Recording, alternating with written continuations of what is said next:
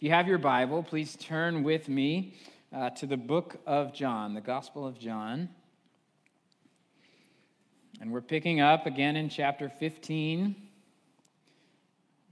This morning we'll read verses 5 through 9, and then we'll have a second scripture from the book of Leviticus. This is the word of the Lord. I am the vine, you are the branches. If you remain in me and I in you, you will bear much fruit. Apart from me, you can do nothing. If you do not remain in me, you are like a branch that is thrown away and withers. Such branches are picked up, thrown into the fire, and burned. If you remain in me and my words remain in you, ask whatever you wish, and it will be done for you. This is to my Father's glory, that you bear much fruit, showing yourselves to be my disciples. As the Father has loved me, so have I loved you.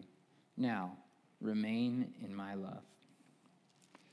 And now from Leviticus, the other end of the Bible, chapter 23, verses 1 and 2, the word of the Lord.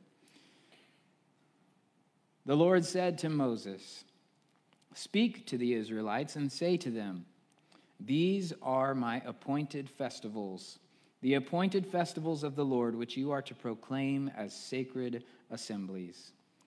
This is the word of God for the people of God. Thanks be to God. Will you pray with me?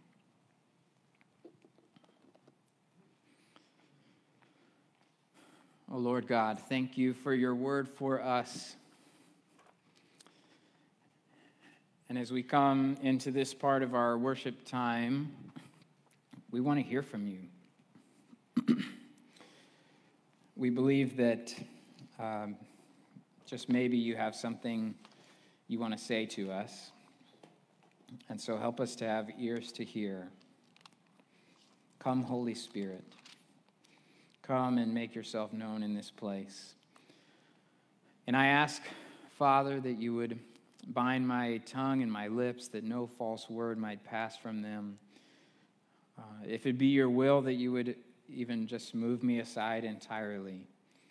Uh, Holy Spirit, you can speak directly to the heart, and you know exactly what needs to be said. And so please do that here this morning.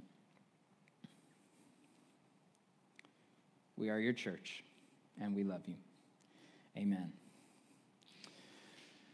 Well, there are two primary drivers of every love relationship. And I'm not just talking about a romantic love relationship, uh, a marriage, or a dating relationship, but just any relationship that's a love relationship. This could be a close friendship, it could be the relationship between brothers and sisters, assuming that the brothers and sisters actually love each other at this time. Um, that, was a, that was a joke. Um, and a bit of a confession, but uh, no. Um, I love you, Isaiah uh, and Grayson. So it could be the relationship between parents and children.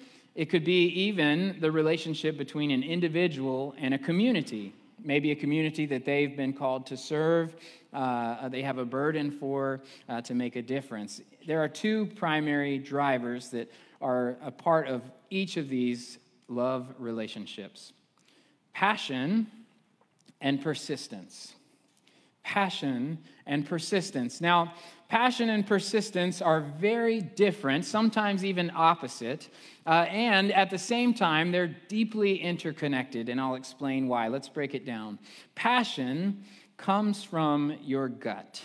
Passion is that energy, that force that's deep inside, and it comes out in emotional ways, and often it's beyond our ability to control or contain.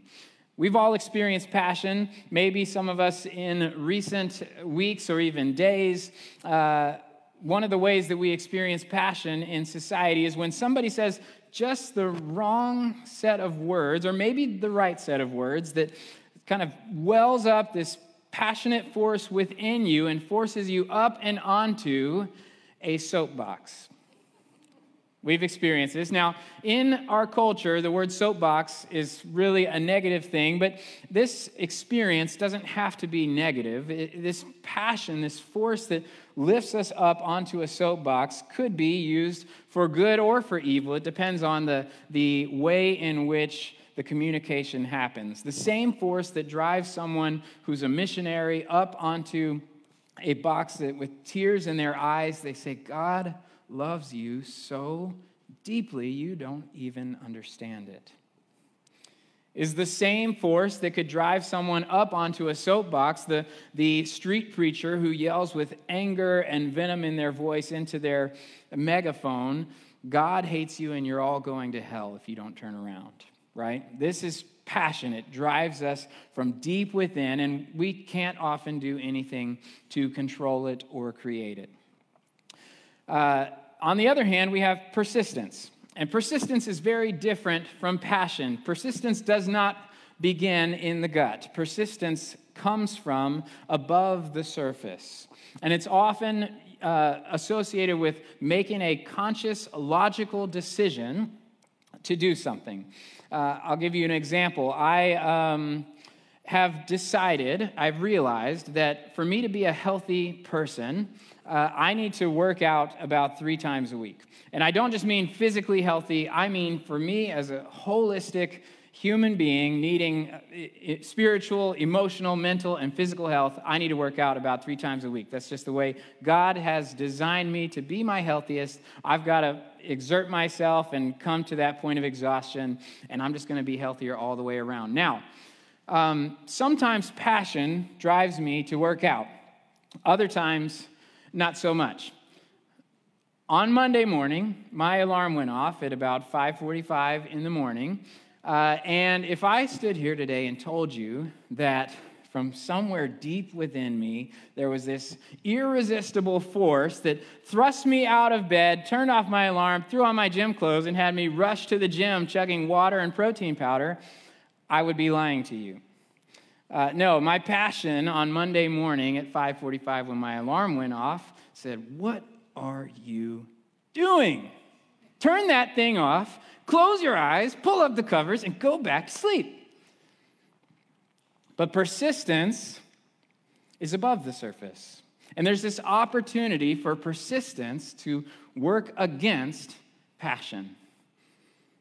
And so my persistence allowed me to make a decision, a conscious, above the surface decision, to reject my passion and move me towards a, goal that I have.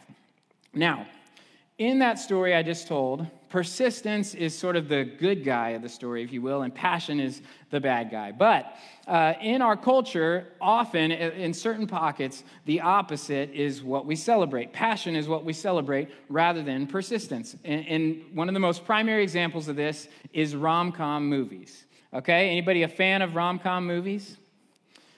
A few fans of rom com movies. Now, I'm a little bit out of the rom com game, I'll admit. But I cannot say that I have ever seen a rom com movie where the plot line went something like this. Once upon a time, there was a man and a woman, and they fell deeply in love. And they, they began to date, and they would spend time together every day, and they would stay out late and walk under the stars and look deeply into each other's eyes, and they just kiss all the time. And one day, they, they decided to get married. And after they got married, the passion sort of slowly started to fade and kind of drift off. And uh, one day they woke up and realized that they didn't have strong feelings for each other at all. But every Tuesday night, they showed up for date night for the rest of their lives. Roll credits. I've never seen this movie.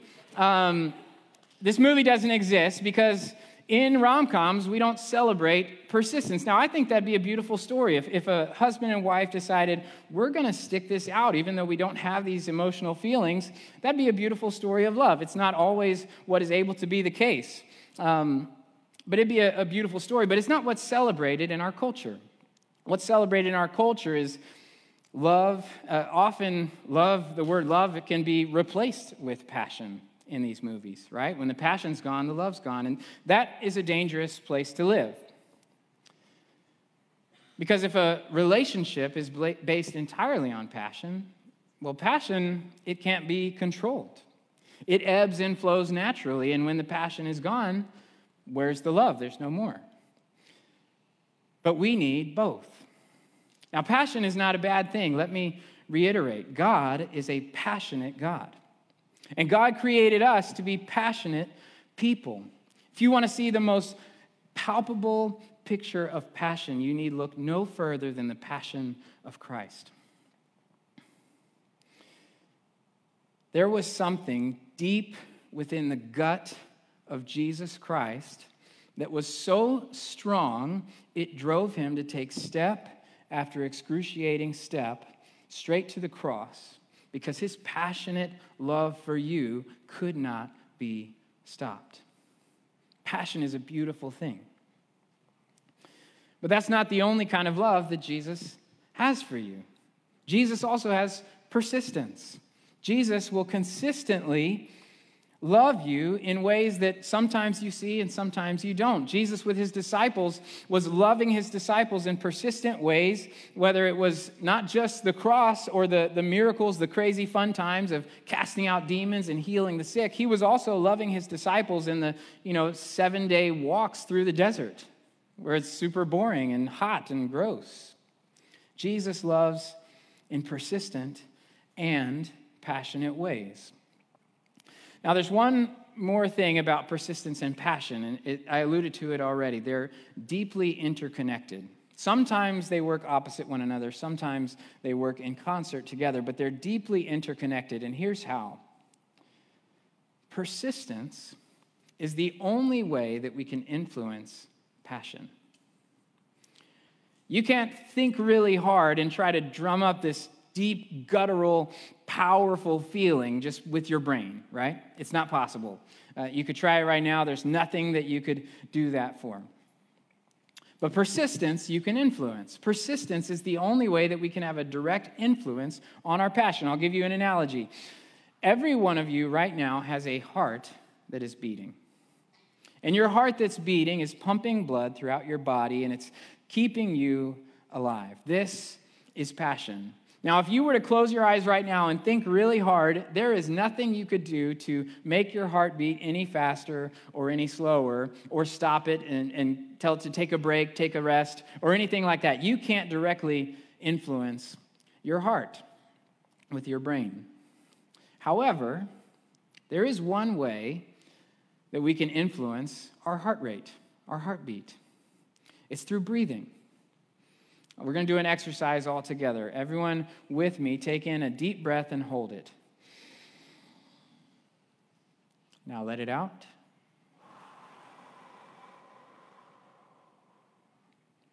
When you did that just now, your heart rate slowed.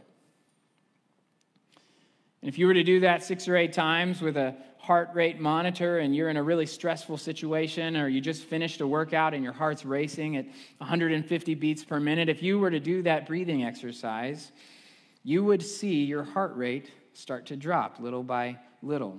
And you're not thinking about dropping your heart rate, you're just breathing. And through the persistence of breath, you can influence the passion of your heart. Does that make sense? This persistence in love as a driver of love relationships is what Jesus is talking about here in John 15. Last week, Pastor Jason taught from John 15, verses 1 through 5. This morning, I read 5 through 9. And Jason highlighted for us the number of times that Jesus said the words, remain in me. Do you remember that? Remain in me. And, and as he instructed, I pulled out a pen and I underlined all the times that Jesus said the word remain. And in two verses, verses four and five, Jesus said remain four times. And I didn't uh, stop there at verses four and five. I continued throughout the next few verses, and, and I discovered that if you open it up through verse 10, in verses four through 10, Jesus says the word remain nine times. Now, maybe if you were going through your Bible, you didn't see the word remain, you saw the word abide. And that's another way to translate the biblical language here for remain. It's abide. And I love the word abide because it provides an even deeper context for what Jesus is inviting us to do. Have you ever thought about the word abide and where it came from? Maybe if uh, most of us don't really use this word in our everyday life, but uh, if you were being goofy one day, maybe you welcomed some guests into your house and said, Welcome to my humble abode. Abide is the verb for abode. Jesus, nine times in John 15, verses 4 through 10, is saying, Home in me. You see that? Home in me. If we were to take the word home and change it from a noun to a verb, this is what Jesus is saying Home in me. And last week, Jason was preaching about why we should remain or home in Jesus. And this week, we're going to talk about how. Why I'm sold, I'm convinced. We need it. Jesus said right here in verse 5 apart from me, you can do nothing. But what about how? What about how? Well, uh, there's a similar passage in the Old Testament, and maybe uh, no one has in this room has connected these two passages before as being similar, but there's a similar passage where God is telling his people this same sentiment that Jesus is telling his people in John 15, and it's in Leviticus 23. If you have your Bible, you can turn there. We'll be there for a few minutes. Leviticus 23, verses 1 and 2. The Lord said to Moses, Speak to the Israelites and say to them, These are my appointed festivals the appointed festivals of the Lord, which you are to proclaim as sacred assemblies. Now, in common language, what's going on here is Jesus is giving his people a calendar of events. And if you're to read the rest of the chapter, Leviticus 23, you'll see this calendar of seven festivals and a weekly rhythm that is to sort of govern the life of the people of Israel. And there's a purpose for it. It's because God wants his people to home in him, to abide in him, to remain in him. Now, unless there are Messianic Jews in the room I'm unaware of, none of you follow this calendar, uh, and that's okay. This calendar was for the people of Israel, for the Hebrew people. However, there is wisdom for us that we can get from the words of God in Leviticus 23. Let's start in verse 3. Leviticus 23, verse 3. God said, There are six days when you may work, but the seventh day is a day of Sabbath rest, a day of sacred assembly. You are not to do any work. Wherever you live, it is a Sabbath to the Lord. Now, a rhythm of every seven days, a day for the Lord. Does that sound familiar? Yes? Uh, you, this is not a trick question. What are we doing right now? We're at church. What, when was the last time we did this? Six, seven days ago, yeah. Um, good, well done. Now, a quick plug for Sabbath because Sabbath is different than going to church. Sabbath uh, is a practice um, that has really changed my life, and it's a day where uh, we unplug from things that are less important and plug into the things that matter most so that we can rest in the knowledge that God is working so that we don't have to. Uh, my family practices Sabbath on Saturdays, and uh, I don't do any church work. I don't do any school work. Uh, I try to unplug from my phone, and it's just a beautiful time to plug into my relationships with family, with friends, with God. And if you want to talk about how to implement a Sabbath practice into your life, it has changed my life forever, and I'd love to talk to you about it. But the wisdom from this is that God knows his people need a regular rhythm of reminding themselves that, uh, that God is a part of everyday life. This is a day for the Lord, that God is the one to worship. We gather here on Sundays and we sing songs to the Lord and we listen to the proclamation of the scriptures because we need to be reminded every seven days, eh, honestly, more frequently than that, but at least every seven days, that God is worthy of worship and that I'm not. If, if friends, if I go uh, missing a week of gathering with my worship community to worship, my life starts to drift off course. I don't know about you. I need this regular rhythm of reminder. Let's continue in verse 4, and this is into the, the annual festivals. These are the Lord's appointed festivals, the sacred assemblies you are to proclaim at their appointed times. The Lord's Passover, that's the first festival, begins at twilight on the 14th day of the first month. On the 15th day of that month, or in other words, the next morning, the Lord's festival of unleavened bread begins, the second festival. For seven days you must eat bread made without yeast. On the first day, hold a sacred assembly and do no regular work. For seven days, present a food offering to the Lord, and on the seventh day, hold a sacred assembly and do no regular work. So it's a seven day feast that begins with the, feast of, the festival of Passover and continues into unleavened bread. And here's what's going on in this passage the people of Israel had been rescued from their captivity in Egypt. Do you remember this story? And God delivered them. He parted the Red Seas, and they went through the walls of the ocean, and they were delivered from a past slavery, a past salvation. And this festival, it's all this words about unleavened bread. What happened on that night is that God told them, when you make dinner tonight, make it without yeast. And, and the reason was that if you put yeast in bread and you let it sit for a while, it'll rise and you bake it and it's delicious. But if you make it without yeast, you don't have to wait for it to rise. And God was saying, We're getting out of here and it's going to be fast. And so make it without yeast. Don't, you don't have time for it to rise. And just bake it flat, eat it, and let's go. And the people of Israel are now been told by God every year celebrate in this way make bread without yeast so that you can remember what I did for you in the past. And that's the first piece of wisdom from Leviticus 23 for us. We need rhythms of life that help us to remember past salvation. In some ways, this is a communal thing. We celebrate Christmas every year and we remember when Jesus was born and we celebrate and we offer gifts as a, a symbol of the gift that God gave in the gift of his own son. But there's also ways that this is very unique to you. Each of us has been saved by God from past oppression or slavery or persecution or heart wound or anything like that in our own experiences. And what would it be to have a rhythm where we consistently give ourselves space to remember a past salvation?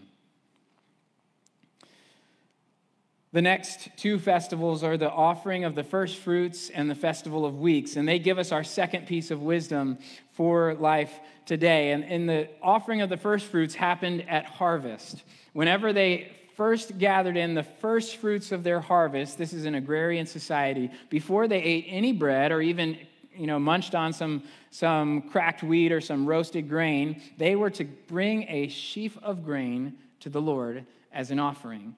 And it's almost like a dramatized version, uh, recognizing that everything that we have is a gift from God. And so, to dramatize that, they, the people of Israel would offer a, an offering of generosity back to God in the form of offering this sheaf of grain before they would eat anything else. This flowed into the Festival of Weeks, which happened at Second Harvest, um, where the people would offer again uh, food offerings to the Lord once they'd gathered in the remains of the harvest.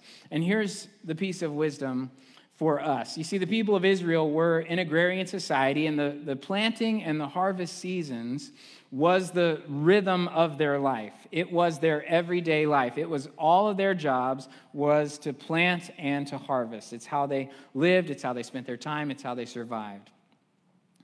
And in the same way as the people of Israel had rhythms to recognize that all of life was a gift and all their needs were provided for by the God who brings the rain and makes the seeds grow. We need to have rhythms of life that remind us consistently that all of life is a gift from God. Some of you do this uh, in some ways already. Maybe before every meal that you eat, you pray and you offer thanksgiving. That's an opportunity to remind yourself before you consume food that all of life, all that you have, the food that sustains you and keeps you alive, is a gift from God. There are other ways that you could incorporate this. We don't live in an agrarian society. We don't all do the same job. We all have different jobs.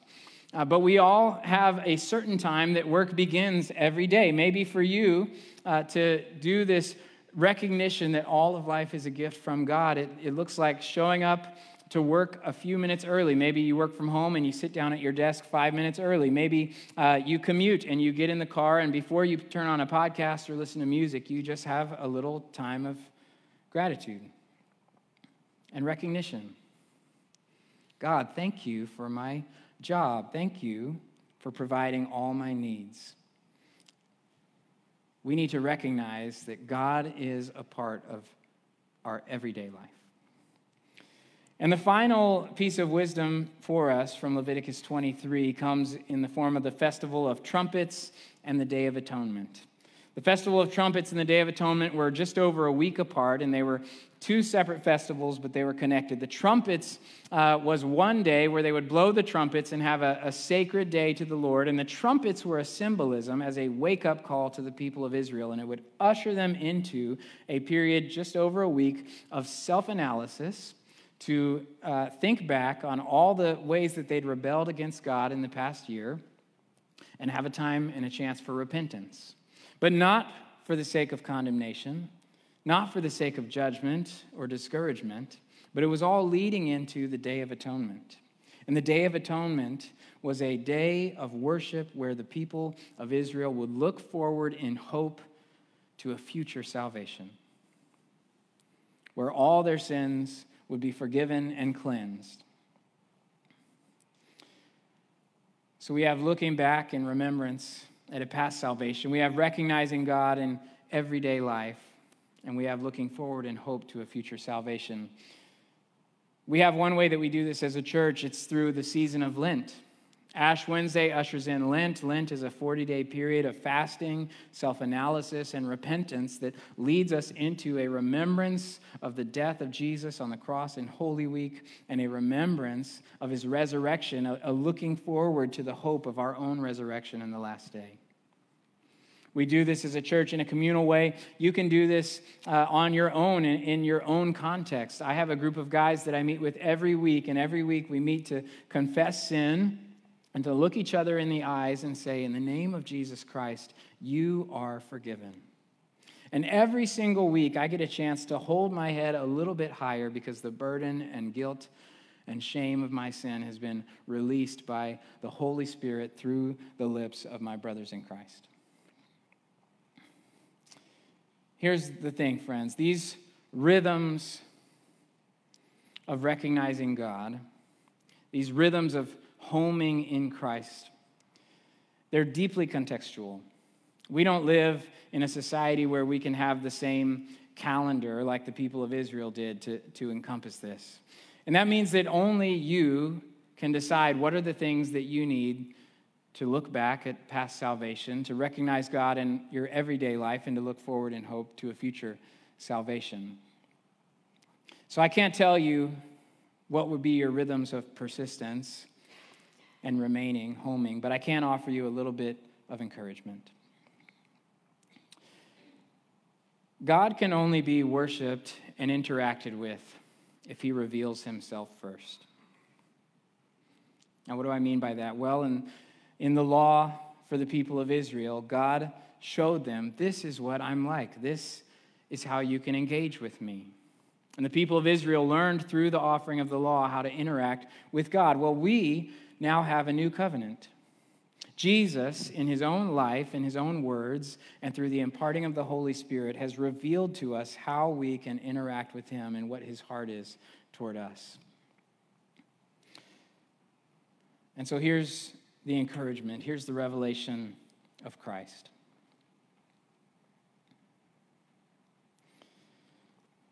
We'll read John 15, verse 9, one more time. Jesus said, as the Father has loved me, so have I loved you. Now, home in my love.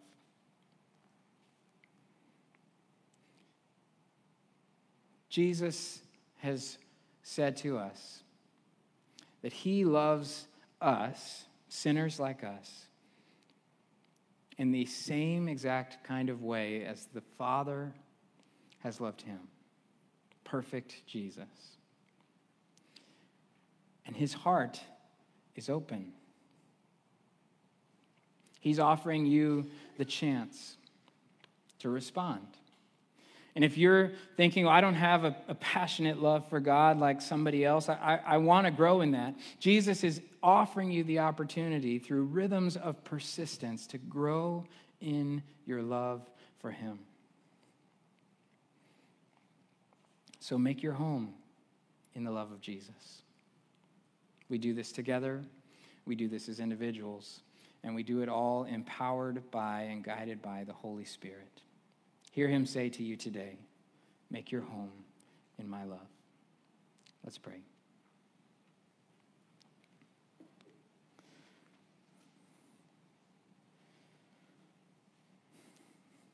Oh God.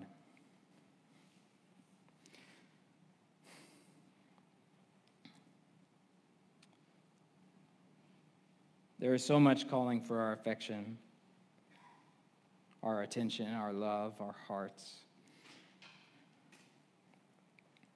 And only you can satisfy. Only you can heal all of our wounds. Only you can bear all of our burdens. And I don't know if everyone in the room is going to pray this part with me, but uh, I know some will that we want to grow in our love for you.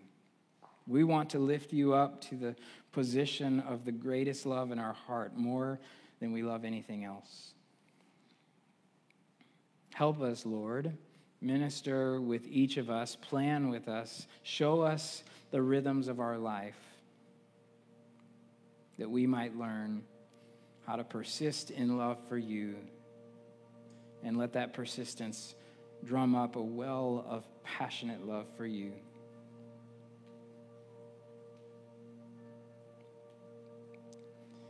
And thank you that we can love because you first loved us. And God, as we continue into this time of offering, my prayer is that you would bless the gifts, that you would use them to bear fruit in your community for your good purposes, and that you would bless the givers with the freedom, just a taste, a little taste of the freedom that comes from giving things away.